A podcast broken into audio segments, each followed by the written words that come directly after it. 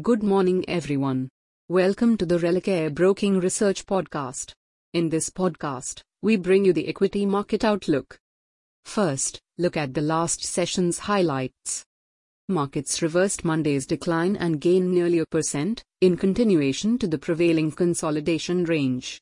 After the flat start, the Nifty gradually inched higher as the day progressed and finally settled closer to the day's high. Most sectors traded in sync with the move wherein IT, metal and auto were among the top performers while banking and FMCG remained subdued. The buoyancy returned to the broader indices after a breather and both mid-cap and small-cap gained in the range of 0.8% to 1.2%. Now, outlook for the day. All key sectors, barring banking, are attracting buying on a rotational basis and that is helping the index to maintain a positive tone amid consolidation. The recent price action indicates the prevailing tone to continue and traders should maintain their focus on stock selection.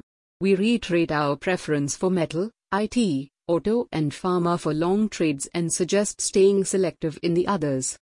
Finally, comes the list of stocks to watch for the day. Bullish stocks.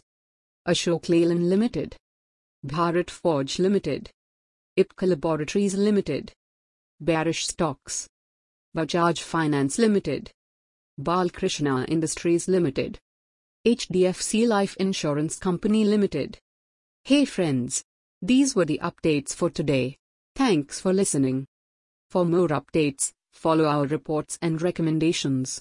You can also contact your relationship manager or the nearest branch.